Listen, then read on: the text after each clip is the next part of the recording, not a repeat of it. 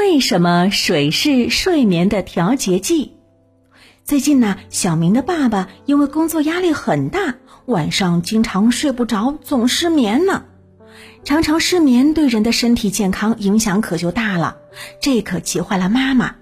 于是呢，妈妈给爸爸买了好些安神助眠的保健品和其他有助于睡眠的食物。嗯，但是好像也不起什么作用。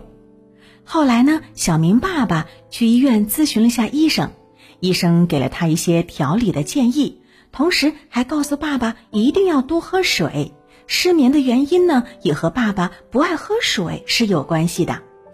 嗯，可能有小朋友觉得特别奇怪，这失眠和不爱喝水有什么关系呢？嗯，那关于这个问题呢，我们先来说一说失眠。现代都市人中，因为生活节奏越来越快，压力越来越大，失眠的人也就越来越多了。失眠除了跟自身的压力和情绪有关，也跟身体极度缺水有关系。我们在生病的时候，体温较高，皮肤表面的水分散发的也比较快，造成体内缺水，需要大量补充水分。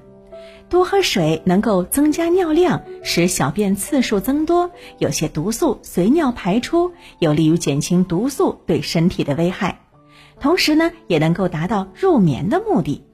另外呀，病人吃退烧药以后会出很多汗，会因燥热而无法入睡，这个也需要多喝水。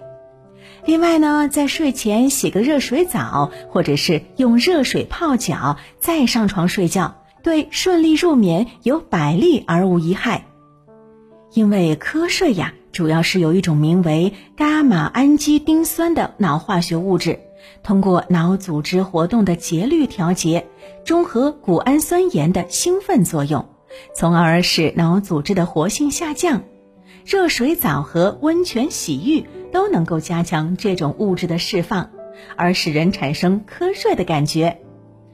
水呢，对于我们的生命的重要性就不言而喻了。也正是因为各种各样的作用，水被称为我们睡眠的调节剂。嘿，小朋友们，记得睡前喝一杯凉白开，有助于睡眠哦。